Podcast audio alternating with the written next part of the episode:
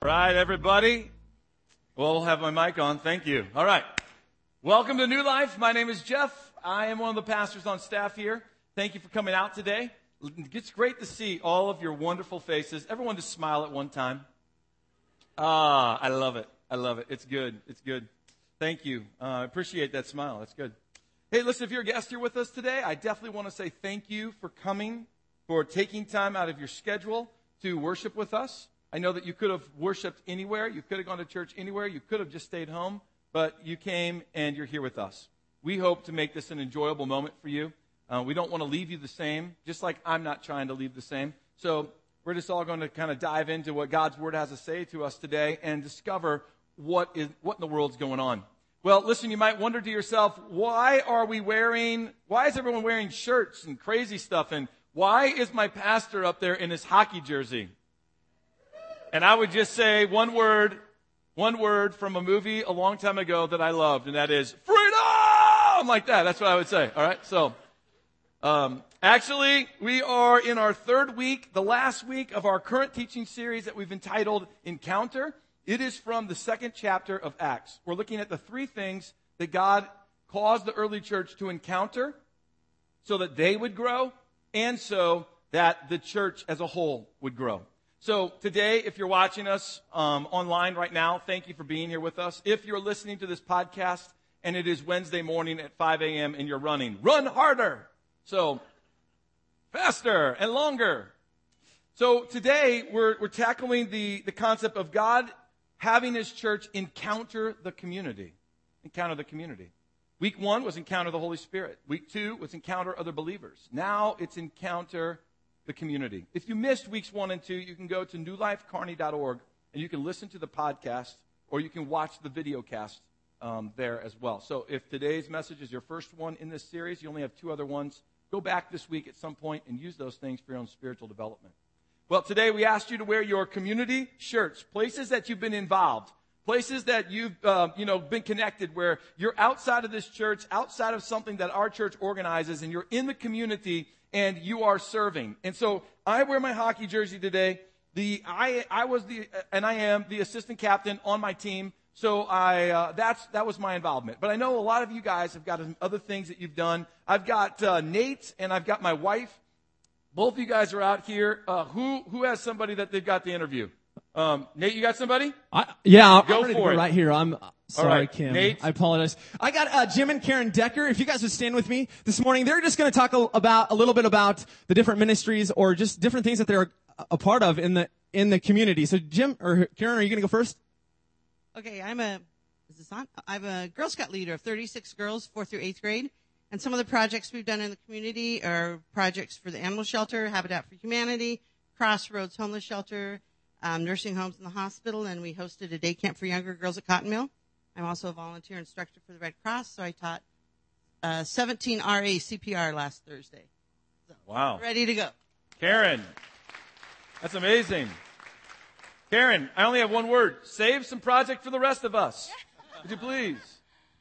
Jim. She also forgot to mention that she's in the Kearney Area Symphony. Is that how you say it? Queso. She plays violin. So, yeah, pretty, Nice. pretty proud of her for that. That's cool Yeah. too. We also own Sugar and Spice Child Care Center, but we're here with different shirts on today. I'm on the Kearney Area Arts Council. I'm the treasurer for it, and I just saw a need several years ago in a, in a spot that looked like it wasn't being filled and asked if I could join, and they said sure. So I've been doing that and uh, get to meet a lot of uh, artists, uh, musicians, and it's all good. There you go. That fits you. Right on. Thank you. I know him. That fits him well. Honey, who you got? All right, I've got Jeff Palzer here standing Oh, wow. next to me. Scary.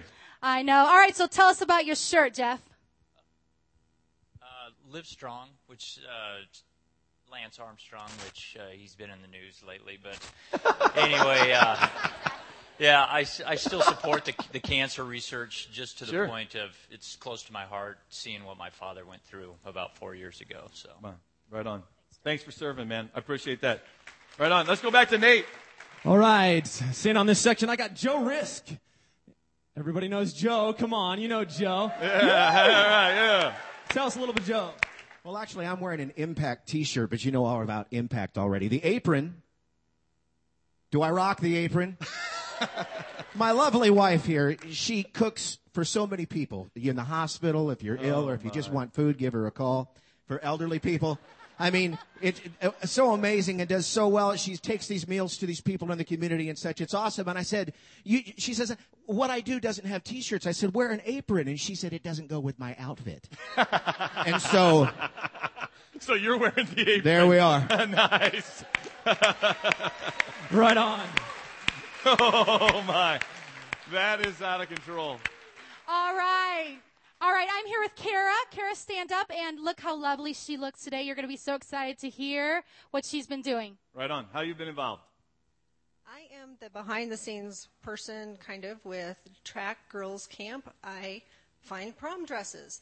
One of the things that they do with the girls' track camp is they give them a night where they get to feel special. They get to feel like the princesses that God sees them as. And then they get to take these home so that they have something special that they can wear to their proms because a lot of them come from nothing. And if you want to get involved, we have a special opportunity to get a whole bunch of these dresses this weekend. So come see me after church. There you go. Thanks, Kara. There Thanks, you go. Kara. See? What in the world? Creative ideas. I love it. I love it. All right, Nate, this is the last one. What you All got? right. Right here in the middle section, I got Steve Stelling. He's going to tell us just a little bit about what, where he has served at in the community. Well, this shirt is involved with Alzheimer's.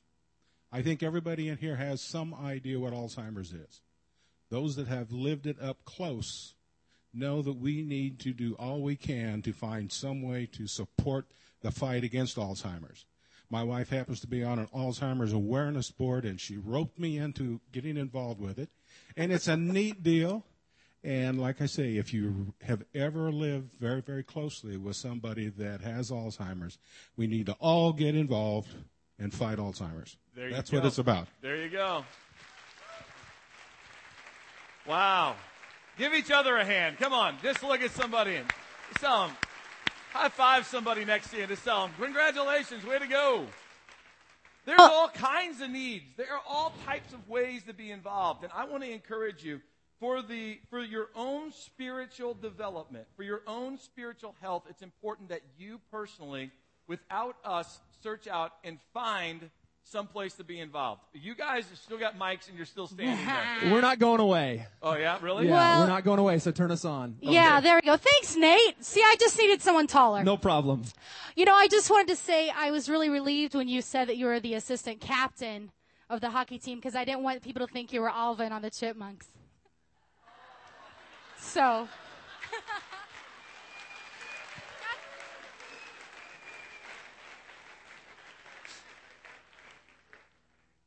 All right, that's fair.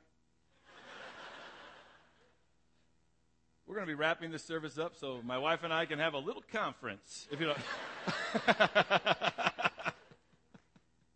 uh, if you're looking for a way to get involved, we've got a great opportunity for you.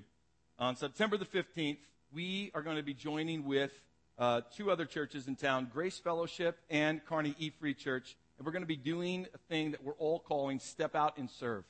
So on September the 15th, we, we as churches, we are all going to meet in our individual churches. So we're encouraging you on September the 15th to be here at 9 a.m. in the morning. So that means you guys are really going to have to set your alarm clock. You show up here at 9 a.m. We're going to have a large service where we're just going to worship and see God.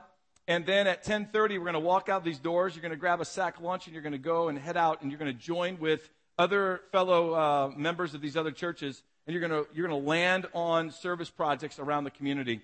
We're, we're setting up about 1,500 serving positions throughout the community on September the 15th. How do you get signed up? You go to stepoutandserve.com.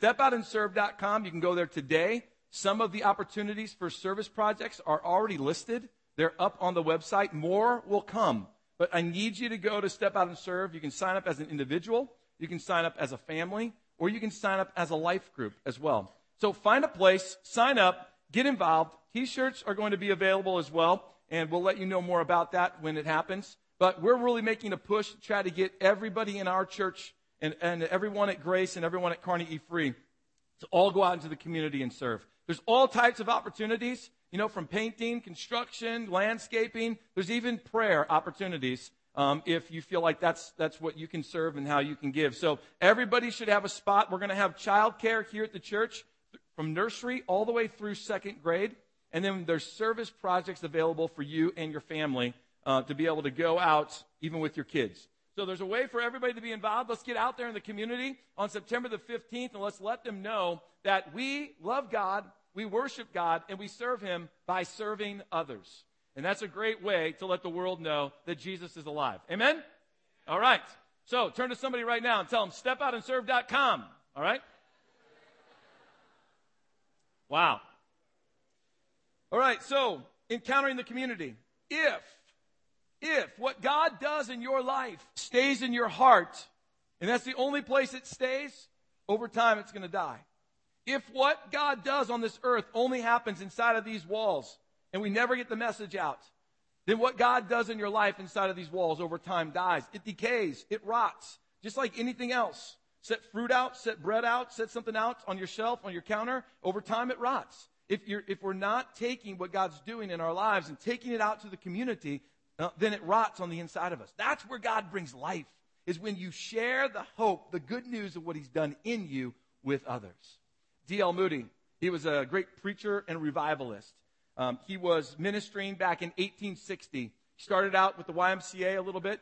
Then he moved into uh, some Sunday school outreach. He died in 1899. He ministered during those, during those times, and his ministry still lingers on today. He was all about reaching the lost. He was all about training others to go out and to reach the lost. He trained thousands and thousands of people, and he, and he spoke to thousands and thousands of people. D.L. Moody. I'm sure that name probably is a name that you're somewhat familiar with.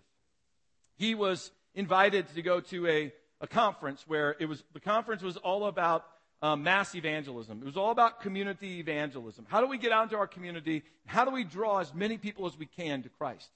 at this conference, he started to get slightly frustrated in Indianapolis.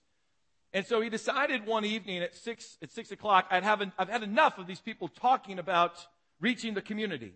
And at six o'clock, he invited his worship leader to join with him on a busy street corner in the downtown area of Indianapolis. And he told his worship leader, stand on the corner and you sing. As you sing, people will gather. And when they gather, I will interrupt. And then I will short, I will give them just a short you know, snippet of the gospel, and I will invite them to come to the convention center where all these pastors have been reaching, uh, or, or been uh, meeting to talk about outreach. So he stands there and he sings a little bit. A crowd comes, and D.L. Moody stands up and he goes, I want to tell you a little bit about Jesus. And he talks for a moment and he goes, If you want to know more, meet me in the convention center. And then he tells his worship leader after those guys leave, Start up again. Sing again. And they just do this over and over and over and over again until he fills up the convention center with people that want to know about Christ. Then he leaves the corner, he meets them at the convention center, and he starts preaching the full message of God's grace and mercy through Christ. As he's preaching the message, he gets towards the end, and the constituents of the, of the uh, convention, they start walking in. And so D.L. Moody quickly changes gears, and he goes, Excuse me, folks. I know I invited you here to share the gospel with you and to finish the story. But those, those that have come um, to, hear, to hear this message, they're coming to hear a message to talk about outreach in your community. So I'm sorry, but you will have to give up your seats to them. And as these pastors walk in the door, D.L. Moody is doing what? He's telling them something powerful. You know, our lives are way more than just talking about God. Our lives are doing things with God. And he got out on the street corner and he did things with God. And he set the best example you could set if you want to talk about sharing your faith in a community. He did it. He didn't just talk about it.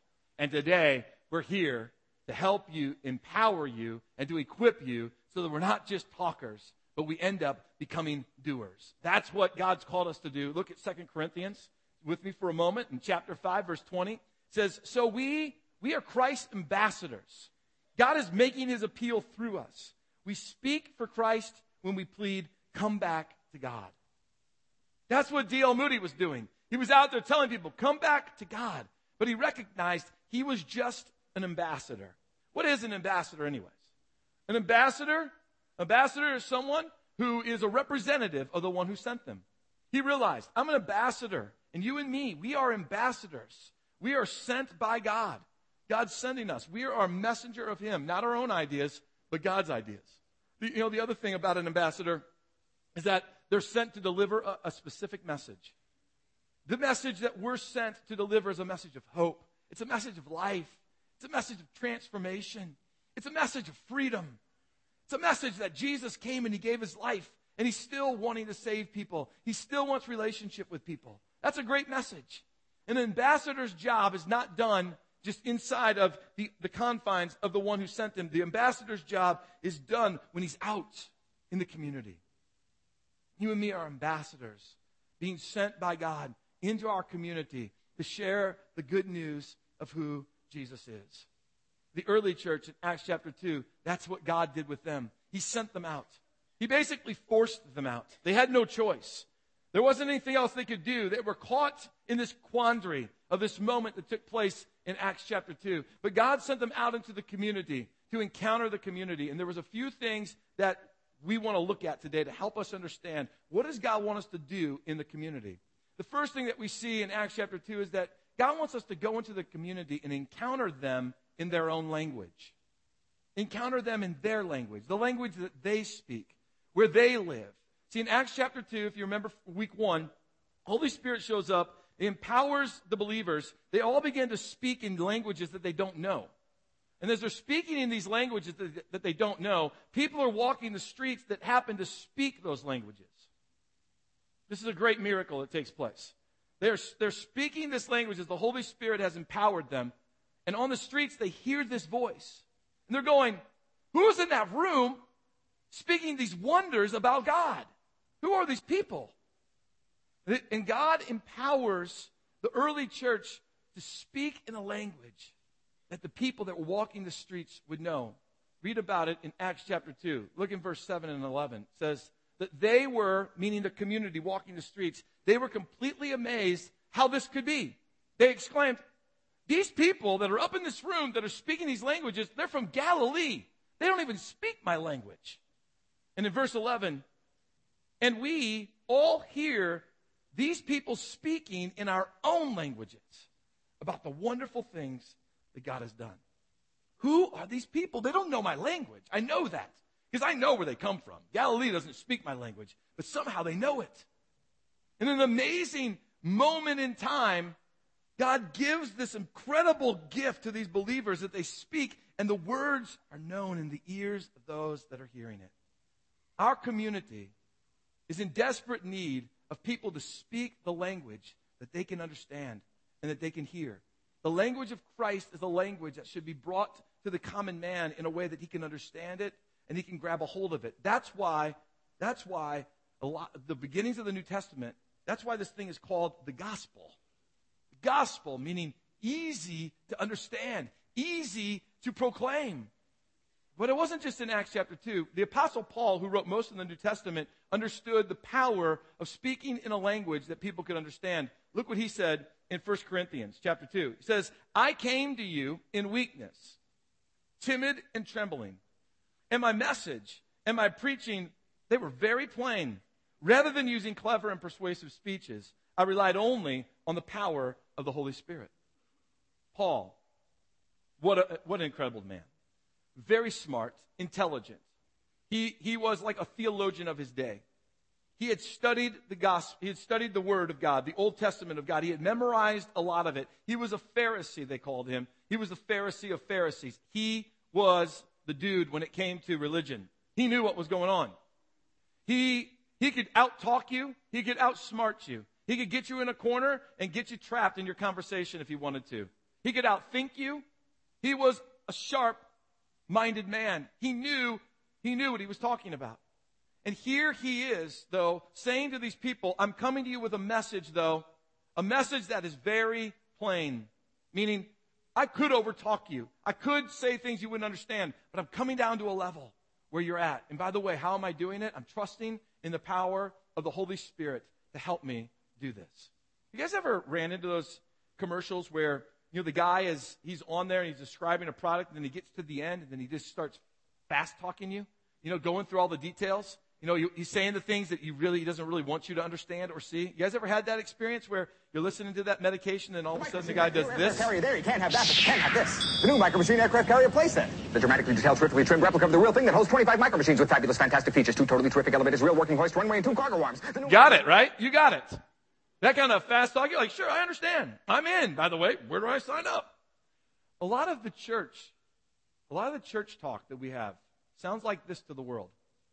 If you're here today and you're seeking God and you've yet to commit your life to Him, you've probably been in a lot of church services that feel like the end of one of those info commercials more than they feel like something that's made sense to you. God is wanting us to bring a message to our community that makes sense, that speaks their language, that doesn't try to fast talk anybody, that doesn't try to slide anything under a table. There's nothing that you have to hide about Christ. Who He is and what He is and what He did is sufficient enough. It might be offensive to some, but it's a message of hope to others who are wanting to hear the, the good news of who Jesus is. And you know what this world's looking for? They're looking for people that are authentic in their faith, real in their faith, and that just can share it right, right with where they're at. So, how, how do we need to share in a language that the world will understand? Be yourself, number one. Don't try to be me. Don't try to be your life group leader. Don't try to be some TV uh, evangelist with them. Don't try to be a theologian. Just be yourself. The people that are around you, they speak the language you speak. You can share it with them. And by the way, God's only asked you to really do one thing. In Acts chapter 1, verse 8, God really asks you just to be a witness. He says, but you will receive power. This is what he was saying to the believers. In chapter 1 that happened in chapter 2, you'll receive power when the Holy Spirit comes upon you, and you will be my witnesses, telling people about me everywhere. You're really called just to be a witness, by the way. You know what a witness does? A witness in a trial or in a courtroom, what do they do? They just tell what they they just tell what they know. They just tell what they saw. See, you got a great advantage over me when it comes to you know encountering the community. When I'm out in the community and people find out I'm a pastor, everyone changes, don't they? You've probably done it yourself. You know, you, your verbiage changes, the way you behave changes. If I'm out there with them for any length of time, like let's say 30 minutes or an hour, and all of a sudden they find out I'm a pastor, many times the next words out of their mouth are, Oh, I apologize. I am so sorry. I, I didn't mean to say that a minute ago. Or I, that was a bad joke I told. You know, and I'm like, oh, okay. So many times I try not to even let them know I'm a pastor. If I can go a long period of time, days and weeks, without them even knowing I'm a pastor, then when they find out, they're more likely to continue to be themselves. So I call myself a life coach just so that you know. All right? But then I have to explain to them what a life coach is, and a life coach, and what I do, and it becomes a pastor, and it all comes out in the end, and it works really well. But you, you're a witness, all right? And a witness is somebody that's way different than me. See, they perceive me to be a person that I've got to believe this. Because if I don't believe this, I don't have a job. So they look at me and they say, well, you've got to believe it because you've got the title pastor in front of your name. But when they hear it out of your mouth, salesman, a mom, you know, a doctor, um, a clerk that works at a counter, you know, a factory worker. When they hear the gospel of Jesus Christ shared from your mouth, then they see you as a satisfied customer. It's a big difference. Big, dis- big difference between the guy that has to believe versus a satisfied customer that you're there, no one's twisting your arm. You believe in who Christ is and you want to share him with others. That's a powerful place to be. And God, God gives you grace and He gives you the ability to share in a language that your friends can understand. If He did it in Acts chapter 2, He can do it again. But you've got to strive just to be real, to be authentic, and to be you. The next thing, though, that happens, because that's not where it ends, is that God comes to them. He goes, if you're going to encounter the community, you've got to encounter your community with a clear answer. A clear answer. Peter was up in the upper room as the Holy Spirit fell on the believers and they began speaking in these other tongues that people on the street began to understand. And Peter realizes, whoa, something's going on. I got to get down there and explain this. So he gets down there in the midst of the crowd and he starts to share with them what in the world is happening because people are baffled. They're blown away. They're wondering to themselves, what's going on here? And in Acts chapter 2, verse 37, it says this that Peter's words that he shared with them, explaining to them what happened, they did what? They pierced their hearts. And they said to him, and to the other apostles, these guys on the street, brothers, what should we do now? We're intrigued by this. What are we supposed to do? But notice, notice what Peter, when he went down and he spoke to these guys that were wondering to themselves what's going on, notice what his words did. They did what? Pierced. How do your words pierce someone's heart with a clear message?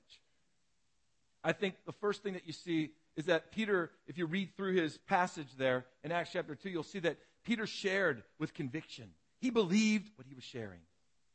If you're going to share with a clear message, you've got to believe what you're sharing. You can't say it because I said it or someone else said it or you read it from someone else that wrote it. You've got to, you got to share it because you believe it. And encountering our community, they're looking for that authentic faith that believes what they're saying, that's sold out to it, that's willing to give their lives for it. His words that were shared, they were from his personal experience.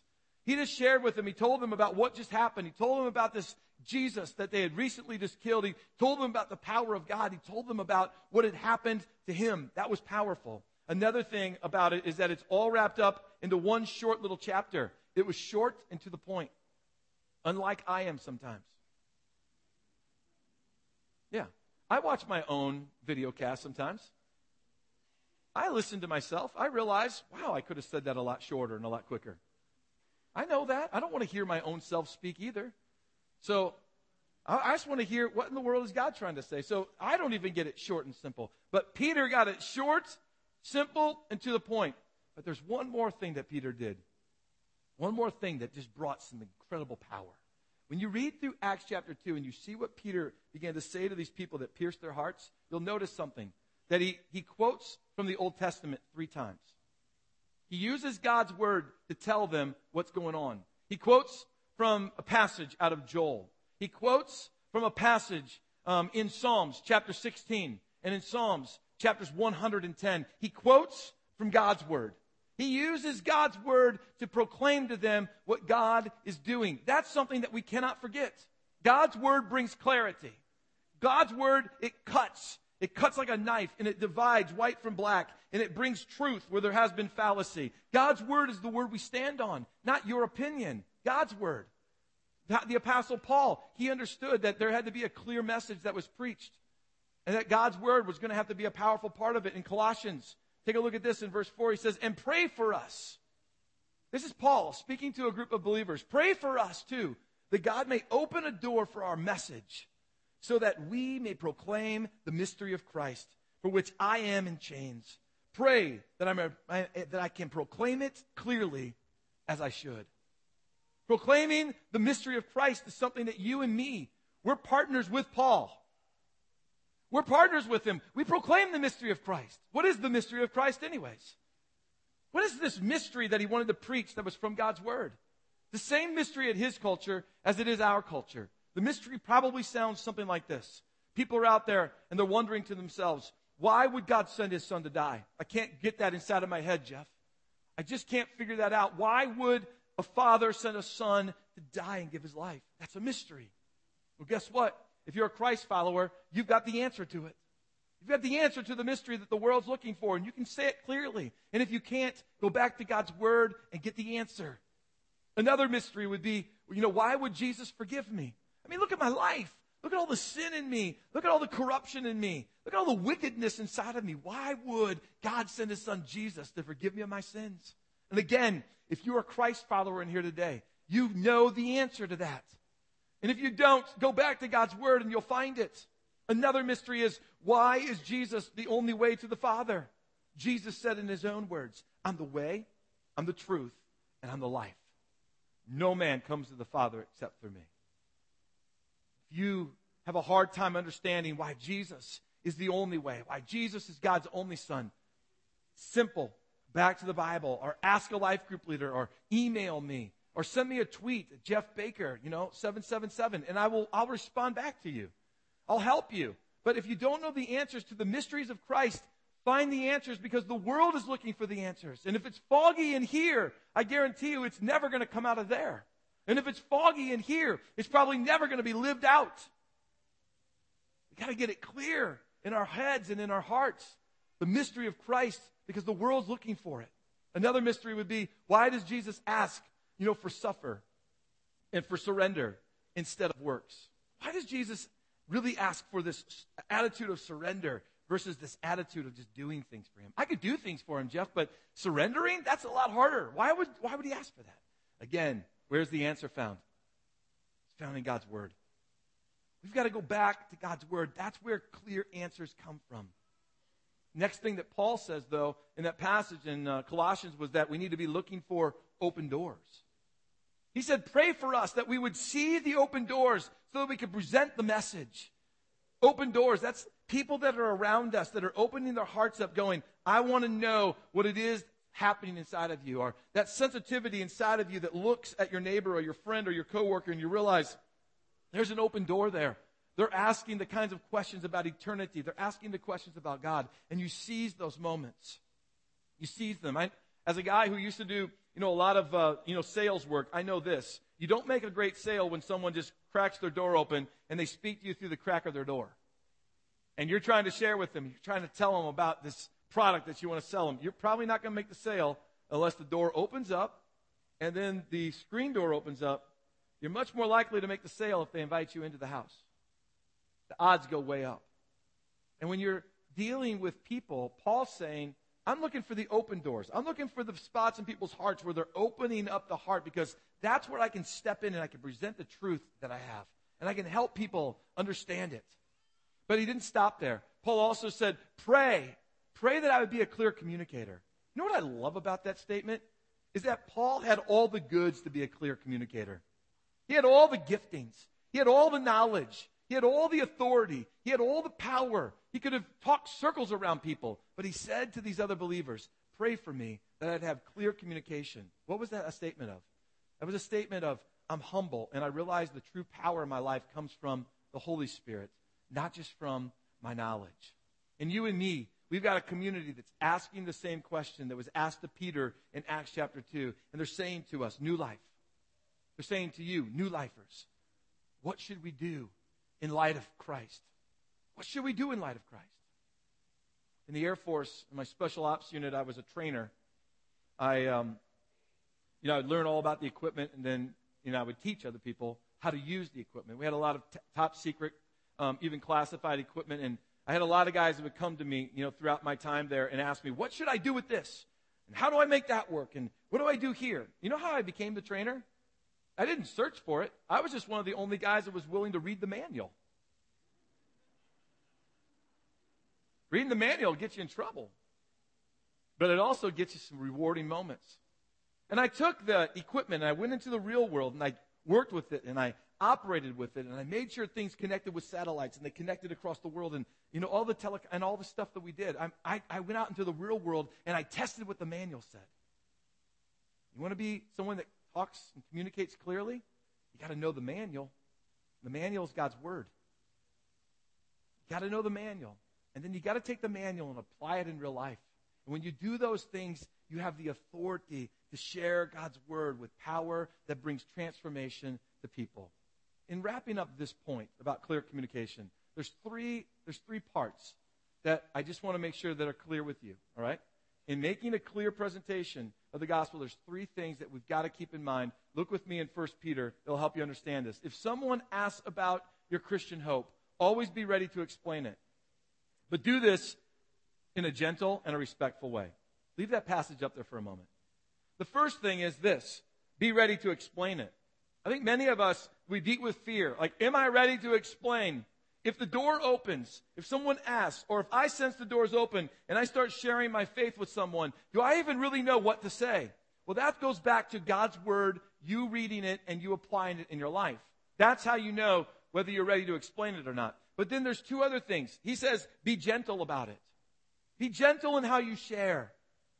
Be gentle. What does it mean to be gentle? Other words that could be put inside of the word gentle that could have been, you know, wiped out gentle. We could have put things like be tender, be sympathetic, be compassionate, be considerate, be understanding, be kind, be sweet tempered, be gentle in how you share. But he doesn't end there. He says if you want to communicate clearly, then, you know, be ready to explain it, be gentle in how you explain it, and then lastly, be respectful just common sense with respect. You know, respect someone's spiritual journey. Respect where they've come from. Respect where they are. Respect your surroundings when you're sharing your hope with people. Respect, you know, where you're standing, what's going on, and, and also respect their time. Respect their time. Where are they at? Is this the moment where they really are ready to listen? Is this the right place where they're ready to listen? Is this the right moment in their spiritual journey? That's what Paul says. Be ready. Be ready right now. I want you to be a church that's ready to share the hope of Jesus in our community. I want you, but when you do it, I want you to be gentle and respectful. I want you to be loving in the way that we make that happen. That's what made the early church so attractive. They had this hope of Christ and they wanted the world to know it. And Paul's telling us when you do that, man, there's a way to make it happen that's just gonna, it's just gonna let the world know how excited and how passionate you are about Jesus. And lastly, the, se- the last thing we see in the second chapter of Acts that helps us understand how we're supposed to encounter our community is we got to encounter them with great joy and generosity. Great joy and generosity. Take a look at Acts chapter 2. When, we're looking at verse 46 uh, and 47, it says, that they, the believers, they worshiped together at the temple each day. They met in homes for the Lord's Supper, and they shared their meals with great joy and generosity. All the while praising God and enjoying the goodwill of all the people. Your great joy in God is contagious. Your great joy in God is attractive. Your generosity that you share towards one another and serving in these community projects all over the world, all over the place in our community, that's attractive. Do that. Do more of it. Get yourself involved with places that you can show your generosity and that you can be involved, letting the world know about how passionate you are about life, love, and serving God. Do that. Jump in. Because the world is looking. They're looking for this and they're fascinated by what it means to live the authentic life of a Christ follower. When I was just a young lad, I went with my grandfather to the downtown area of St. Louis. He did a lot of business transactions there, a lot of high rise buildings and one day we come out of this building and, the, and we're walking to the car, and my grandfather says, Hey, listen, Jeff, just follow me. Do what I tell you to do. Just do what I do. And I'm like, All right, cool, because my grandfather was cool, and I wanted to do what he did. And so he gets to this busy street corner, and people are hustle and bustle walking by, and he just starts looking up. He looks up, and he looks at me, and he goes, look up, look up. And I'm like, Okay, what are we looking at? And he goes, Look, look up there. And I'm looking like, What? What's up there? And he keeps saying, like, man, look at that. Look at this. Like for the next minute or so, this, oh, wow, that's unbelievable. And all of a sudden I look around and there's this like little crowd of people and they're all looking up to see what it is my grandfather's looking at, which was nothing. And while they stand there looking up, he grabs me and we just walk away. And we laughed all the way home about that.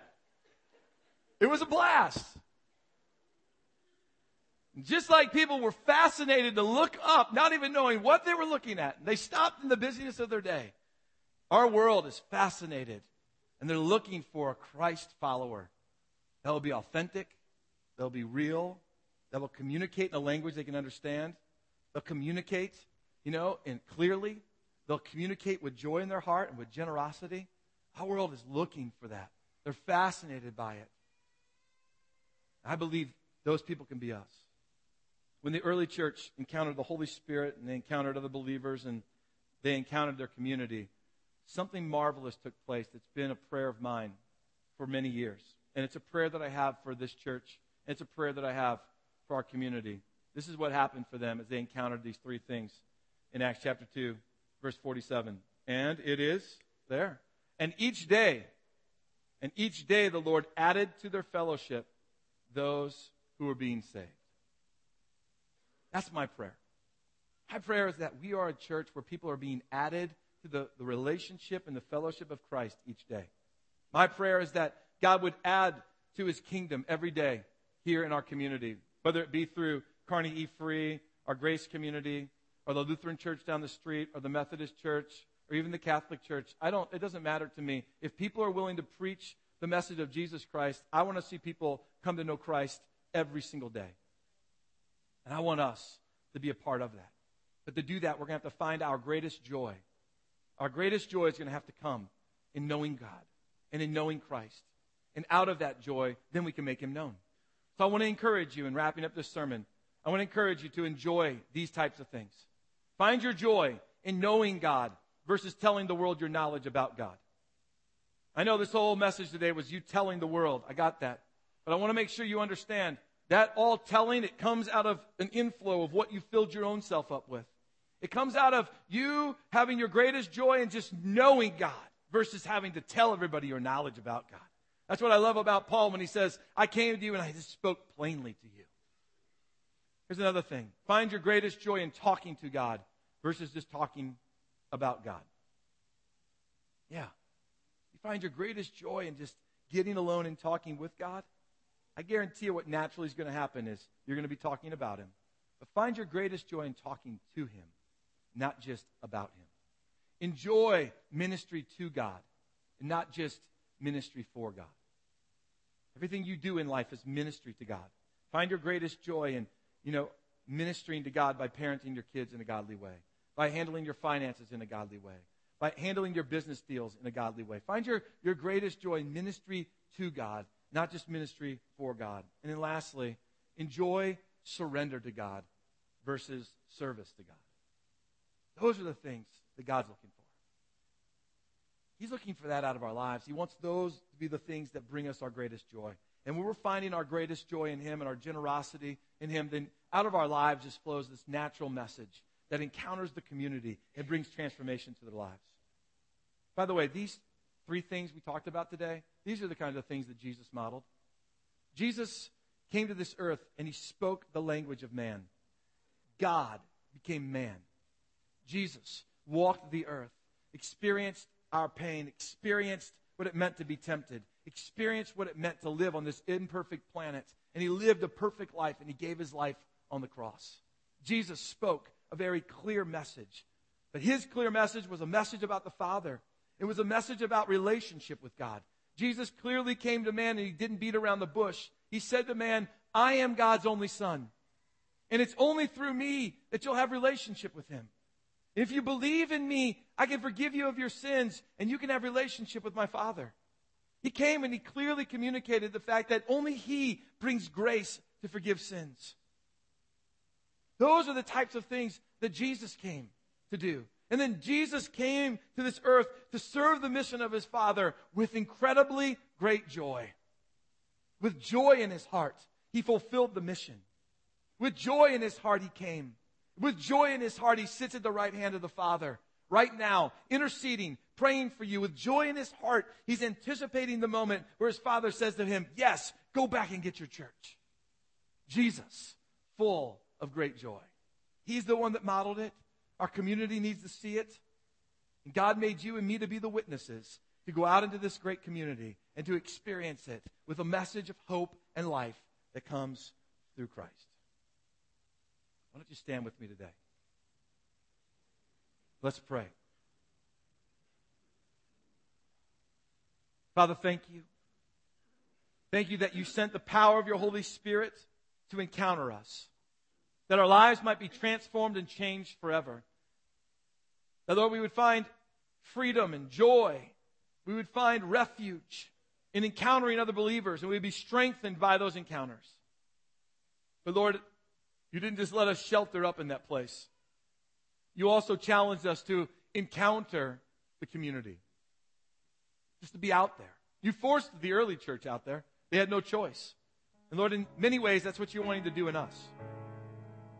Forcing us out into the community to declare what you've done in our hearts so it doesn't just decay and rot.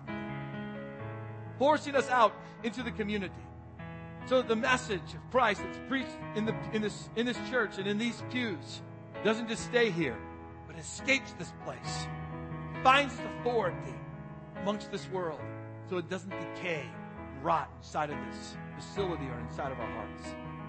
God, you called us to encounter the community because you want us to grow and you want your church to grow. So in Jesus' name, may we be found as people, people that are full of joy to share the message in a language that our community will understand clearly so that the hope of Christ may be found in the hearts of those we love the most our friends, our family, our neighbors, our co workers. Jesus' name.